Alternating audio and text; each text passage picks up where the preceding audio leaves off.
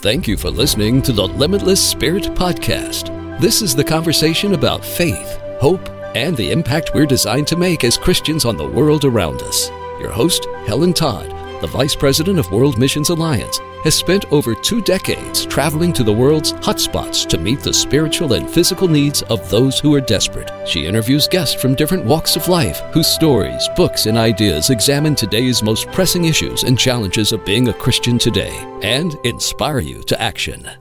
A focus on others reflects, I believe, the heart of Jesus. It seems like he always had time to visit with people, no matter their station in life, no matter what their current problem happened to be trying to emulate that is something I still struggle with because there are days my head's down and I'm walking and I'm just focused on my next goal. I'm missing potential God moments, God ordained moments when I do that. I'm Helen Todd. Thank you for listening to this episode of the Limitless Spirit podcast. Joining me today is Barry Marks. He's an entrepreneur and a businessman from Texas. I wanted to share with you a remarkable story of how Barry was recently asked by his boss to distribute $100,000 in cash directly to 1,000 families affected by Hurricane Laura. Like many of us, Barry's life and schedule are filled to the brim between his work, family, church, and other commitments. This unusual challenge gave him an insight on how we pursue our greater purpose in life through good stewardship. Before we get into that, though, I wanted to remind you that this is the second episode in our series called Greater Purpose. As a follower of Jesus, Barry Marks knows that a big part of his greater purpose in life is to help others. What about you? Have you taken time lately to think about your own purpose? Whether you have or not, I pray you will take Barry's words and his story to heart. Barry, thank you for being on the Limitless Spirit podcast. Well, thank you so much for having me, Helen. I'm looking forward to our conversation today. You have become an entrepreneur as a teenager when you worked as a dishwasher while learning the ropes of your family's data processing business. So it seems like this prepared you for your current career, which I find very interesting because you manage simultaneously different businesses in unrelated industries. Yeah, and I think I actually take after my father in this. He he always just had a wide uh, range of interests across various business sectors. So um, I think I've been trained, uh, brought up in, if you will, and, and, and blessed with certain ability to to walk into various industries and just supply principles of business and people development. Just trying to help people reach their potential. And if we can do that, then the businesses are going to succeed. So that's kind of what I aim for, no matter whether I'm running a automobile dealership or, or a television station or hotels or a finance company. It, it's pretty much the same approach. We have to care about people first and then be prudent managers of the business. Do you find your career personally satisfying? I do, Helen, but I think like everybody, I have my ups and I have my downs. You know, there there are times that that uh, I, I'm having to talk myself out of bed in the morning. Fortunately, I think those are short lived. But you know, the honest answer would be, you know, I have those moments and, and I have those seasons where my motivation is fairly low and it's kind of like when you go through a desert time and you're in our relationship with our with our lord. I mean we just don't get to stay on the mountaintop all the time. Sometimes we're on the plains and sometimes we're deep in the valley. I just try to be honest about the time and the season that it is with myself so i can uh, allow a certain amount of grace to let that just process and play out of course, the mountaintop times are a whole lot more fun. and I'd rather stay there all the time, but but in my experience, that's not the case. So you mentioned that unlike most business people who want to eventually work for themselves, you find this idea actually unsatisfying. Yeah, and, and I can't picture a worse experience in life than just working for myself. We're called to be in community where we discover each other and we discover God and in our relationships. And so the best position we can be in is where serving others and working for others. This is where you really find your satisfaction is meeting the needs of others and serving others. I would say you truly have a heart of a servant. I definitely find that a focus on others reflects, I believe, the heart of Jesus. It seems like he always had time to visit with people, no matter their station in life, no matter what their current problem happened to be. Trying to emulate that is something I still struggle with because there are days my head's down and I'm walking and I'm just focused on my next goal. And I've just have learned over time when I do that, I'm missing potential God moments, God ordained moments when I do that.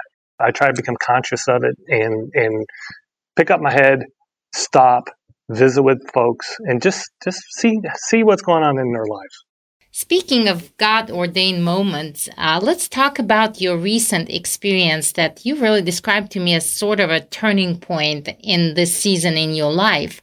The moment when your boss asked you to give away $100,000 to 1,000 families who were affected by Hurricane Laura. So, how did this idea even materialize? The gentleman I work for, named John, he um, always has a heart for people that have been devastated by something that was completely not of their making. Over the years, we've supported a lot of different organizations, uh, disaster organizations. Uh, he really felt like uh, uh after Hurricane Laura, the Lord was was directing him toward direct help and, and direct conversation with the people affected what happened on a, on a Sunday afternoon was I got a phone call from John. He said, I want to help these people in, in the Lake Charles area. I want to give $100,000, but I don't want to do it like we've done in the past. I want it to go directly to the people. So you figure out how that's going to happen and make it happen and give me a call on Monday and tell me what you're doing. Wow, what an assignment. What did you think about this idea right off the top of your head? I just went to prayer. That that is right where I went immediately. I just said, Lord, I don't have good enough ideas to to figure out how to give away hundred thousand dollars in aid, and I want to trust that you can put the right people in the right place at the right time with the right ideas, and and we're going to find a way to get this done. So the next day, Monday, about eleven in the morning, I went over to to John's office, and he's going, "Hey, you know, so how are we going to do this?" I said, "Let's take hundred thousand dollars in cash." In $100 bills and let's go bless 1,000 families. So here's $100. I know it's not a ton of money, but I hope it goes far enough to help you meet whatever your most immediate need is. So, you know, Hurricane Laura, it caused, I think, $14 billion worth of destruction and, and it killed 77 people. And many people just completely lost their homes, lost their businesses. So, did you feel like maybe the magnitude of destruction is much greater than what a hundred dollar bill can accomplish? That is exactly what I thought going into this. I mean, this is this is completely insignificant compared to what these people are facing. And my experience was exactly the opposite. The impact of first, it's help that's unlooked for. You know, people were not expecting someone to come up and offer them some help. It, it took them by surprise. And, and the way I, I approached this was there were really three areas of need that, that I was hoping we could address. One is providing emotional support. You know, these people have just been through a disaster and whatever the conditions of their family, their health, their their home, just to let them know that there's people who, who are with them and the second thing was um, just the physical support. And, and, and I do want to give you a physical blessing. And, and it's, and it's, here's a hundred dollar bill for you to spend wherever you need it most. And then the third is spiritual support. Uh, and that is if we don't have our eyes fixed on Jesus, we're going to suffer through this disaster much more than we need to. If we think that all of our resources are limited to the physical and the emotional, it will take its toll. Uh, but if we can stop and, and, and trust our Father, this disaster did not surprise him. He hears every petition that we put before him. And, and let's focus on, on Christ and, and, and his provision and let him carry the burden while we walk through the disaster. And that was my goal was was with each person I encountered, I wanted to to provide those three layers of support to them. And, and when I opened up with, would you like to receive a blessing from the Lord? I have something for you. And they get a hundred dollar bill. The fact that someone was there offering support, they've been so stressed and under so much pressure, so many times, just instant tears. How did you do it practically? I mean, here you have like a hundred thousand dollars in a backpack or something in hundred dollar bills and you're in the area of disaster and how did you carry out this task in just the most practical terms? When i got into the area i just took about $15000 of it and assembled with some people. Vernon was one of them former team member of mine who used to run our hotel here uh, who's now a deacon in the catholic church full time and then another gentleman who was a construction worker. His name was Shane. So the four of us just drove into the disaster area on Tuesday afternoon with 15,000 in cash. We said, let's figure out how we're going to do this and how we're going to give all this away. First, we tried to go door to door and we realized that's going to be way too slow. It, it, we do not have enough manpower and it would take weeks to go door to door. So we landed on a strategy of hitting places where people are congregating. Sometimes it was Salvation Army feed trucks. Sometimes it, it, was like a plain old gas station where cars were 30 deep waiting to get gas. Um, we went to the National Guards Center where they gave away ice and water. The United Way uh, was giving away food at one one spot, and that's where this this third day kind of kicked in here. And when we left there, we didn't have much money left, and and so uh, my partner of the day, Gary, and I just stopped and we prayed and said, Lord, you know, we've only got thirty one hundred dollars left. That's thirty one families.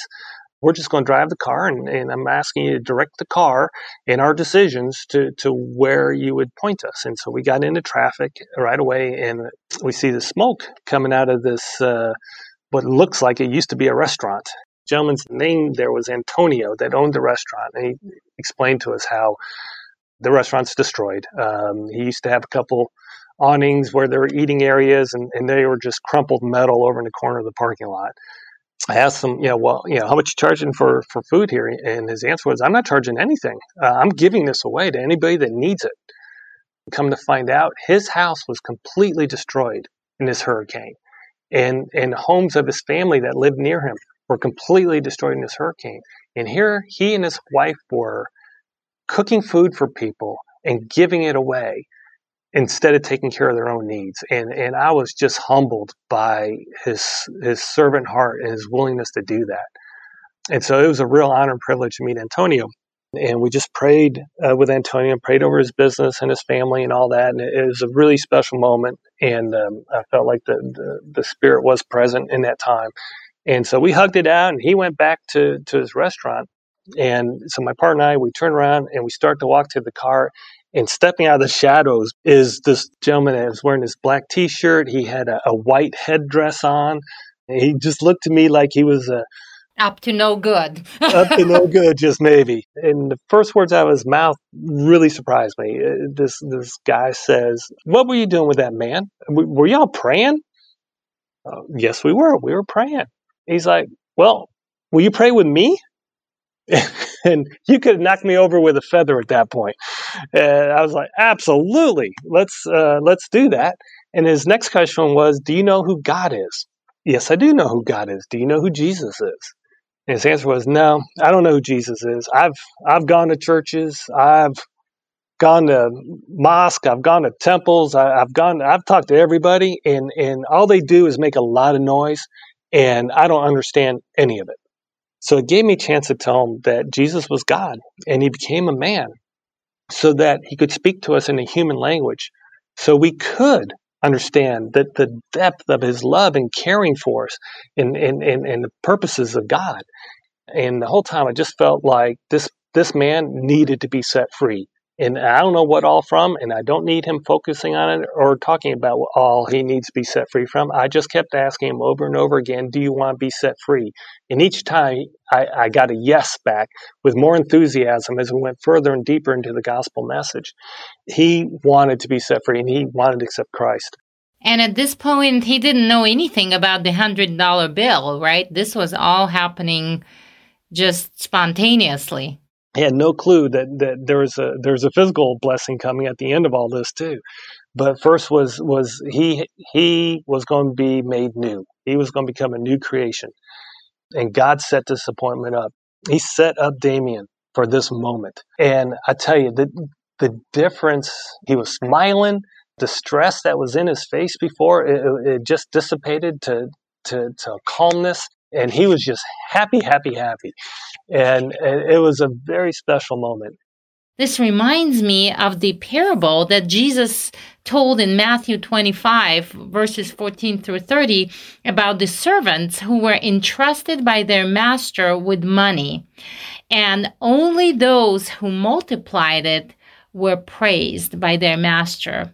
And as I'm thinking at, at, on, uh, about the story of your boss giving you his money, entrusting you with his money to give it away, what I think was happening as you were led by the Holy Spirit to the right place at the right time and you encountered all these people, you were multiplying this money because you were achieving something that was a lot greater than what a hundred dollar bill can accomplish. You know, we talked about a hundred dollar bill being a drop in the bucket for people who may have lost their home or their business.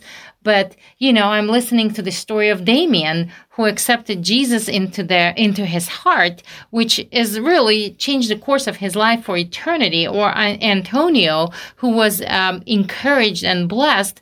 That's a lot more than a hundred dollar bill can accomplish. So in a sense, you were like a good, servant who were multiplying the resources that you were given by your master. The way I look at it, reflecting back on it now, uh, the word I'll use is steward because of the generosity of, of, of John, he, he, assigned me as a steward of, of this task. Like he's saying, Matthew 25, here's the, here's the money, go multiply it. And this is how I want it multiplied. I want it multiplied by changing people's lives. And in the case of Damien, coming to, to saving knowledge of the Lord, I mean, how much is that worth? That's worth a hundred grand for sure, right? But but it wasn't just Damien; it was multiplied many times over. And so the multiplication is beyond our ability to anticipate, and it's beyond our ability to observe because the changes are continuing. I mean, the, the, the, people being reached, I'll never know who else was reached through this. Who knows who Damien touches next? You know, of the cards and, uh, that we walked up to and the people that we prayed with, you know, who knows who they touch next? And so, uh, we always hear the ripple effect, and, and you cast the, the pebble into the pond, and the ripples go all the way to the other shore and I got to watch some tidal wave ripples, uh, and I got to see some of that. But I believe the multiplication effect is is going to create ripples that I will never see. Well, let's talk about the effect that it had on your life personally. This whole experience made you reevaluate your life's purpose and your personal stewardship of what God has entrusted you with. So, how would you define your life's purpose in this season of your life? Here's my observation from this is is I was a steward of someone else's money. And it was so easy to give away, Helen. It, was simple, right? I, I, I gave it away without hesitation. I had a very clear goal in mind and and I and I made it happen. And it was joyful. The challenge I have in front of me now is how come I'm not looking at everything else that the Lord has blessed me with, me personally with, with the same open hand, with the same steward's heart that it's not my money. It, it, it's not my time. I just need to, it's, it's the Lord's. And I need to be giving it away more generously, more quickly, more graciously than I ever have before in my life. That is a huge challenge uh, I, I, feel like I am generous. I feel like you know I, I, look for people's needs and I try to meet them where and when I can. But what this experience taught me was that I have barely taken a step on that road to true stewardship, and, and it's going to require a change of mind and a change of heart, and and and that I need to work through.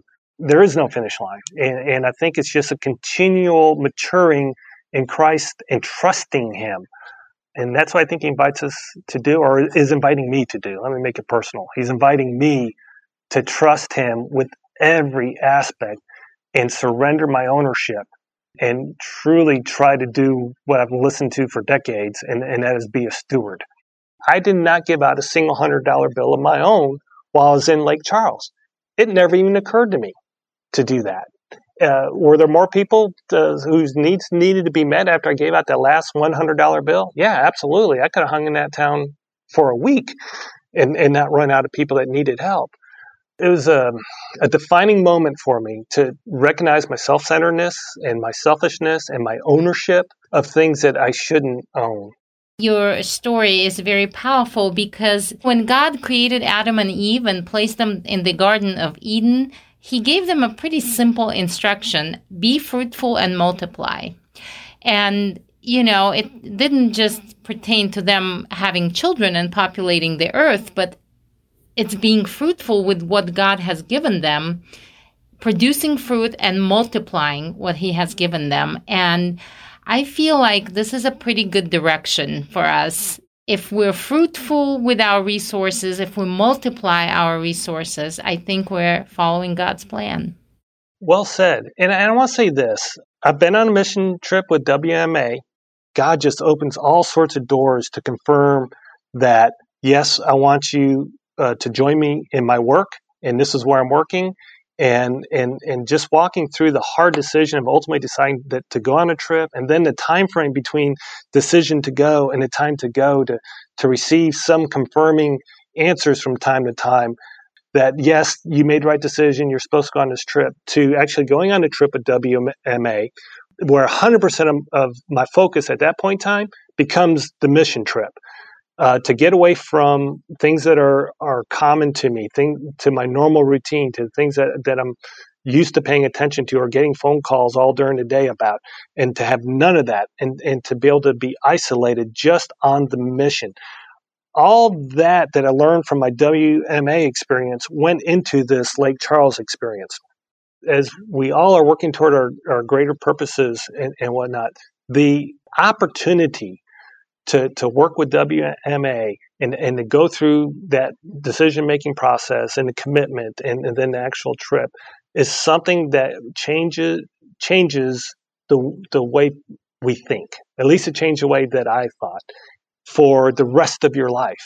That was one trip, but I promise you, it, it, it multiplied the effect beyond the area that we served because everyone who's who is serving is going back to their home country in their home area a different person with with with with a different way of thinking and and and the multiplication just keeps going on I definitely saw the parallels between, you know, helping in the disaster area and our trips in the areas where, you know, something happened. It could be a war or a political conflict or, or a natural disaster.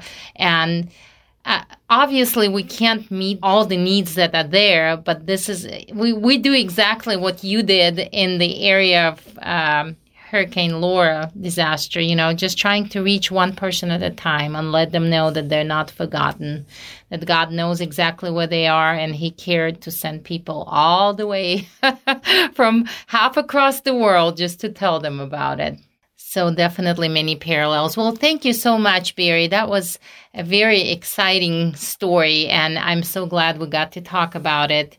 And I know that uh, our listeners are going to enjoy it very much. Absolutely. Thank you, Helen.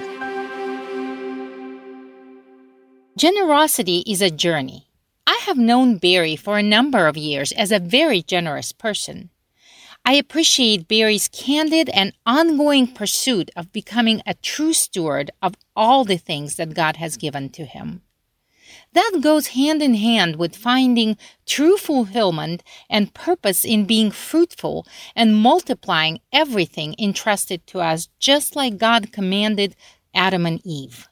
Barry also mentioned taking a mission trip with World Missions Alliance. If you think doing that could be part of God's calling for you, please go to our website to learn more rfwma.org. And while you're there, be sure also to check out the information about the Greater Purpose Conference. We're planning it in May 2021. You will not want to miss this incredible gathering. Thank you again for listening to Limitless Spirit. Be sure to check back soon for more episodes of how God is helping people find their greater purpose. I'm Helen Todd.